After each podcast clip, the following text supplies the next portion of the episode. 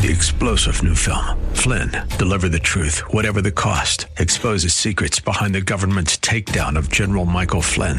Flynn knew what the intel world had been up to. He ordered the first audit of the use of contractors. This set off alarm bells. He told the truth. He was the most dangerous person for Donald Trump to hire. They had to get rid of Flynn. Flynn, deliver the truth, whatever the cost. Available now. Watch it today. Go to salemnow.com. Salemnow.com. In the Old Testament, shadows and types of the gospel, they abound. But when you get to the very purest of the gospel, when you want to see what it really looks like, you have to go to Romans, which is what we'll do next, here on Abounding Grace.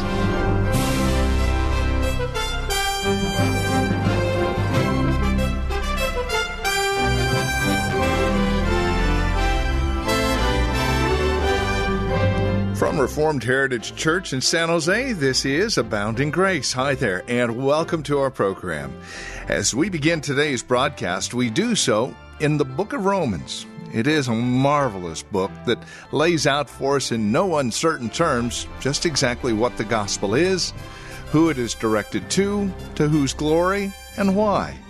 And all of that will be discovered as we continue our exploration of God's Word by beginning our view of Romans. Here's Pastor Gary Wagner with today's broadcast of Abounding Grace. The very purest gospel. Paul's letter to the Romans, without a doubt, is the magnum opus, the greatest work of the apostolic writings. Martin Luther described it as the very purest gospel. Calvin one time said about Romans that when anyone understands this epistle, he has a key to the understanding of the whole of Scripture. Now, I'm not going to attempt to add any more accolades than this. Compared to them, I'm really just a beginner in the school of Christ, and I don't want to dirty it with my poor attempts. But without exaggeration, Romans is worthy of our constant meditation and our painstaking study. Righteousness is the dominating theme of Romans. Righteousness. It is the most pressing need for us as sinners because not only is hell gaping in front of us, unless we have a righteousness that will stand before the holy gaze of God, but as Paul teaches in Roman, without righteousness, we will create a hell on earth in our lives, our families, and in society. And the wondrous thing about Romans is that we see that God gives us both sides of this grace. He gives us a righteousness that will stand before Him when we die and when we are faced with His holy presence and He gives us righteousness in life as He gives us His Holy Spirit that affects a revolution within us. Such a gospel as Romans should make us fear God and adore Him and to give ourselves to Him in grateful obedience. But there is a problem. We will never feel like this before the gospel especially if we have attended church most of our life. We will never flee to the righteousness that is in Christ Jesus as it is offered here if we are deceived about our true condition. And that is why the book opens with three of the nastiest chapters anywhere in Scripture. Not nasty from God's perspective, but for us as sinners, what is the dirtiest word in the English language? It is sin. We don't want to hear it. Now, we may admit, okay, yeah, I've done a couple of bad things. I, I, remember that one time 20 years ago when I told a lie. We may even be willing to admit, yes, I've got some pretty significant character flaws. But for you to be told today, for me to be told today, as God just told us in His Word, that I have offended a holy God, and not just once, and not twice, but every thought, every desire, every decision of my life unless I am covered in a different righteousness than my own, everything about me is displeasing to Him. Who wants to be told that our lives, our souls, ourselves are in the damning grip of a corruption that will wind us up in hell forever?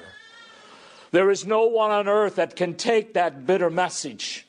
Our culture certainly will not unless God opens its heart by the power of His Word. You know, especially for the Jew, whom he also addresses along with the Gentiles, especially if, like them, we practice certain rituals and, and claim to have some special knowledge of God and such. When we hear that kind of message, rather than humility and repentance, we're going to say, Not me, uh, maybe him, uh, uh, maybe my wife, but not me. But our response should be Romans 3:23, for all have sinned and fallen short of the glory of God. Every single one of us in this room is utterly condemned before the tribunal of God and would spend eternity in hell unless we flee to the righteousness that is in Christ Jesus alone. It is pointless to pursue the righteousness in our own strength. Beloved, it is utterly pointless. It is wholly beyond us to please God. We just can't do it. We delight in pleasing ourselves. We are our own God. Paul has told us, and he was right 2,000 years ago, they worship and serve the creature, self, rather than the Creator. We have revolted against God. So, beginning in chapter 3 and going through chapter 5, we see this gift of righteousness that God has given to us. In fact, in 321 and 22, it is called the righteousness of God. It is a righteousness that uniquely belongs to Him. It is a righteousness that only He can give, and it is a righteousness that He does give to us through His Son, who is the burnt offering for our sins, who suffered on the cross to take our punishment, our penalty, our guilt, our curse that you and I, in our sinfulness, deserve. So when we read these chapters, we must conf- cast ourselves upon the Son of God. Remember who he undertook to do this for. We weren't his friends, and we weren't clamoring for this. We were literally hell bent on hell. And so are you this very day, unless you repent and believe the gospel. Oh, you can have religious jargon like the Jews did. You can be telling everyone out there in the world on Facebook, I'm really having a God experience today. But unless you are under the righteousness of Jesus Christ, you are under the wrath and curse of Almighty God. So you have to flee to this gospel. And when you hear that there is mercy at the foot of the cross, you ought to fly there. And our souls ought to tremble that the Lord Jesus Christ would die, not for his friends, not basically for good people who just needed some religious principles to make them feel better, but he died for his enemies. He died for the people who picked up the sword and thrust it into him. He died for the people who hammered the nails into his hands and feet and who pressed the crown of thorns on his head. Beloved, he died for condemned criminals, for you and for me. Now, the glory of these sufferings and of their power to give us righteousness are heightened when we honestly face our corruption in Adam. Much of chapter 5 is all about this. You see, Adam is a very important figure for you and me. Because when he fell away from his original integrity He not only ruined himself, he ruined his race. We have sinned in him. God bound our destiny and the destiny of the entire human race up with Adam, so that the decision he made would affect all of his posterity descending from him by natural generation until the end of the world. And that means several things for us. Number one, it is our covetous eyes that looked out over the Garden of Eden, who looked out over paradise and said, Not enough. I want to be God. It was my will and your will that said, I'm not satisfied with the Word of God. I want to have the ultimate say myself. It was not just Adam's hand that reached out and took the fruit. It was my hand. It was your hand. Because he was our representative. God appointed that relationship. But in his mercy, what has our Father done? He has given us another Adam, a second Adam and in place of the filth and the death and the condemnation that we have in the first Adam, we now have righteousness and life that will stand before God's holy gaze in Jesus Christ. We must look to that Savior and no other. Now, the Gospel of Romans is not finished when it talks about how I can be right with God how I can, who is a sinner, how I can, who is alienated, an enemy of God, be made right with Him. You know, when someone dies at a young age, that you know, it should remind you that our lives are like a vapor and flying like wind through the air. It's not only the gospel, as wonderful as it is, to know that you and I, as we look to the Lord Jesus Christ and confess our sins, that we are forgiven but that his righteousness is imputed to us. It is made our righteousness. It is credited to us, the obedience of the Savior, so that when we die, we do not awaken to horror and terror in seeing the Holy God right before he says, To hell, you have broken covenant with me. You have not the righteousness that my heaven requires, which is the righteousness that is as perfect as mine. And this is only in Jesus. It is so wondrous that it should make us shout and sing for joy all our days. All of you who love the Lord, praise his name. But that's not where Paul stops. Because he says, not only do we have a legal righteousness, not only are we declared not guilty, but in Jesus and in communion with Him, we are made righteous in life. We are given the Holy Spirit so that we may practice holiness in life. And when we have the Lord Jesus, the laws condemning accusations are silenced. Why? Because the law is satisfied. Why? Because God is satisfied, and it is His law it no longer awakens sin within us. Romans 7, and we'll talk about this later, Paul said, I thought I was a great guy.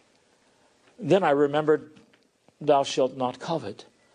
And the whole facade of my pride came crumbling down because the law awakened within me. When I heard not, my sinful nature said, Oh, I will, I will.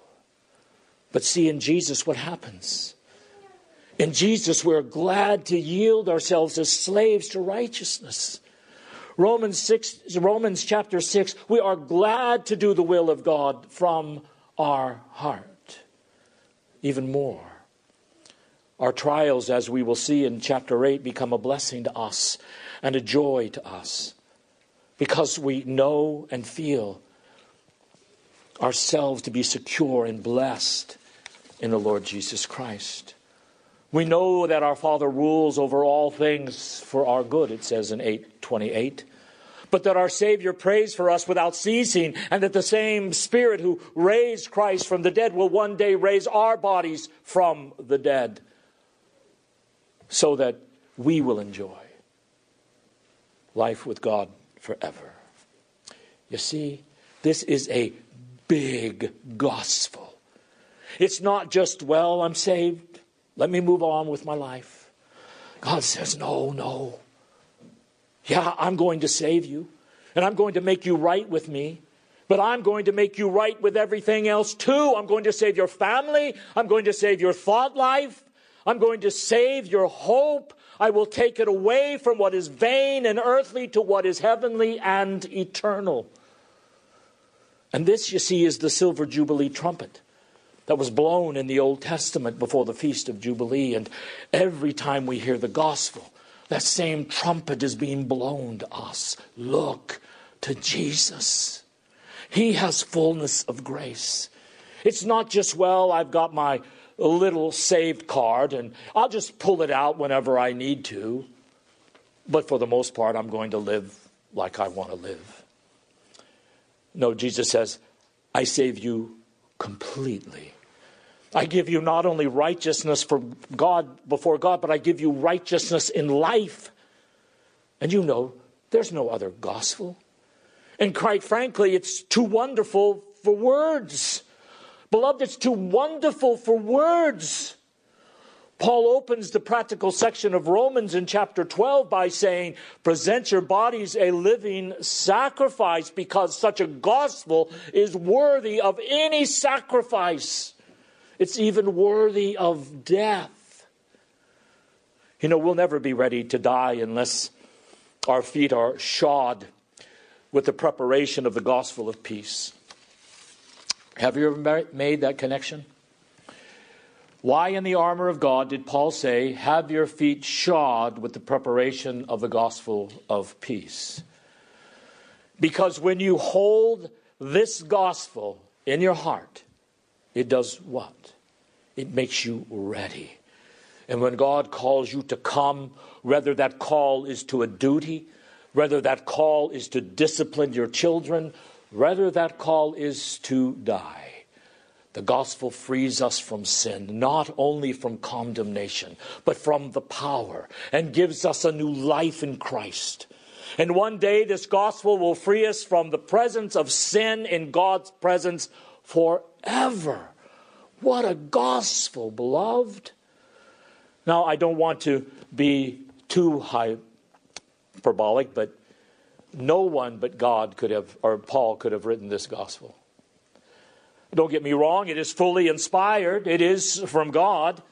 But remember, inspiration doesn't mean the author held a pen and God kind of moved it like a Ouija board finger. God used the individual gifts and experiences of each of these men. You know, in Paul's life, like Jewish legalism held total sway over him. Uh, like the Jews, he, he talks about this in chapter 10. He went about trying to establish his own righteousness. He was well trained under Gamaliel, who was one of the major rabbis in the Talmud. And he understood the Jewish system more than anyone else did in those days. And do you know what it did to him? The same thing it is doing to the Jews today. It destroyed him. And all of his attempts to achieve righteousness, to silence the gnawing of consciousness, all of the attempts to achieve righteousness in life were all proven to be of no avail to him. The law had only awakened that resistance that God's law gives and announces. But the flesh says, No, back. I won't. I'm not going to submit. Think about it, young people. How many times would you not have ever thought of taking an extra cookie unless your mama said, Don't take an extra cookie? And what happens? Oh, there's an extra cookie? And you start thinking about it, and your hand moves toward it. Uh, no, no, stop, hand. No, I want it. That's what the law does. If we don't know Christ and the law's condemnation is not silence, it only awakens our opposition to it, which may be the reason, and I hate to say this, but as you know, I will anyway. It may be the reason there is very little preaching on God's law and judgment in the church today, because the church is filled with way too many unbelievers. I hope it's not most, but let me tell you, these theological principles are not just for books and theologians. These things are to be worked out in our lives. And if we resist it, I don't want to hear that. I don't want to hear anything about duty then we have to ask ourselves is our heart beating to where God's heart is beating, or is my heart still over here beating where I want it to beat? Paul had lived that way and he knew it better than anyone, but in himself he couldn't give it up. He couldn't save himself. He was miserable. He even said, You know what I'm going to do? I'm going to show how zealous I am by killing and persecuting the followers of this new way. I'm going to go to war against Jesus. But we know what happened to him, don't we? He was regenerated on the Damascus Road, and his conversion immediately followed. And what happened? It changed everything for him. He suddenly understood the law, which means what? the whole of Judaism did not understand the law at that time, and it still doesn't today. The law is good. I'm not, and I can't obey it in my own strength. I can't make myself good by keeping the law. The law demands my judgment in death. It is God's law and it is just and it is holy and good. And Paul understood that without an inner renewal of heart, without a will that is meek and submissive to God, I cannot obey him. I cannot do one thing to please him. God taught him that. In fact, the Lord Jesus Christ taught him that in an instant. And he saw who the righteousness was. The righteousness was, of course, the Lord Jesus Christ. And when he saw him, he understood his law's purpose. It is to slay my pride, it is to slay my covetousness. It is to say, Do this and you will live. It is to slay me and to make me understand my need for a Redeemer that God has given us in the Lord Jesus Christ. Understand, beloved, that Paul is telling us here all of our righteousness is in Him. We are free from tyranny of sin and death only in the Lord Jesus Christ. It is the gospel that freed Paul. And I think Romans is largely Paul's own story. Remember what he said in chapter 7, 24 and 25. O wretched man that I am, who shall deliver me from the body of this death? I thank God through Jesus Christ our Lord. Now, understand, Paul wanted his Jewish countrymen to share this with him, even though he was persecuted from town to town. We see in Acts that he always went to the synagogue first. And in Romans chapter 10, we're going to read and study one of the most interesting lines in all of Paul's writings where he says, I but wish that I myself were cursed from Christ, so that my countrymen would come to know the Savior. It is their Messiah. It is their Savior. He has opened the Old Testament. He has opened the covenant. He has opened the glory of God to me, he says. And I want my countrymen to come to experience salvation and to understand it so much. Well, this has been Abounding Grace with Pastor Gary Wagner from Reformed Heritage Church in San Jose. As we have closed out our time together today, I would remind you that our desire is to know how this program encourages you in Christ.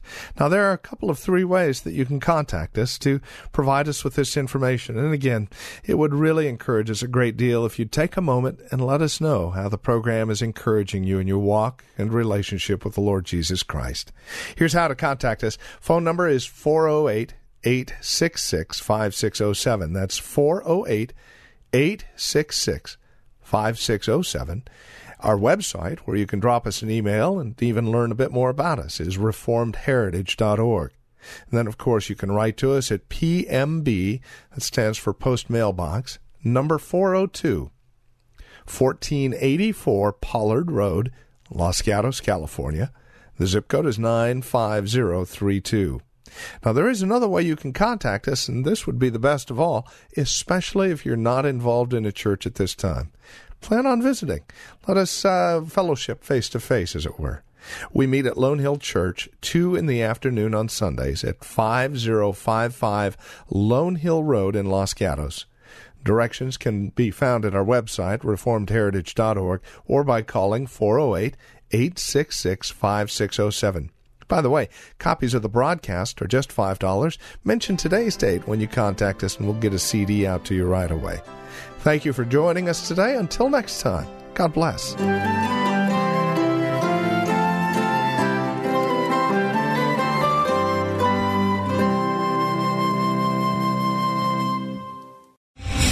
Star general Michael J. Flynn, head of the Pentagon Intelligence Agency, knew all the government's dirty secrets. He was one of the most respected generals in the military. Flynn knew what the intel world had been up to, he understood its funding. He ordered the first audit of the use of contractors. This set off alarm bells. The explosive new documentary, Flynn, Deliver the Truth, Whatever the Cost, uncovers the facts behind this scandal. Flynn told the truth. He was the most dangerous person for Donald Trump to hire. I find out the worst enemy that I'm going to face in my life is right here in America. They took my assessment and they wanted me to change it. And I was like, I'm not changing it. They had to get rid of Flynn with in depth interviews, archival footage, and never before seen personal records of the man behind the headlines. I just felt like I was drowning. Flynn, deliver the truth, whatever the cost. Available now. Watch it today. Go to salemnow.com. Salemnow.com.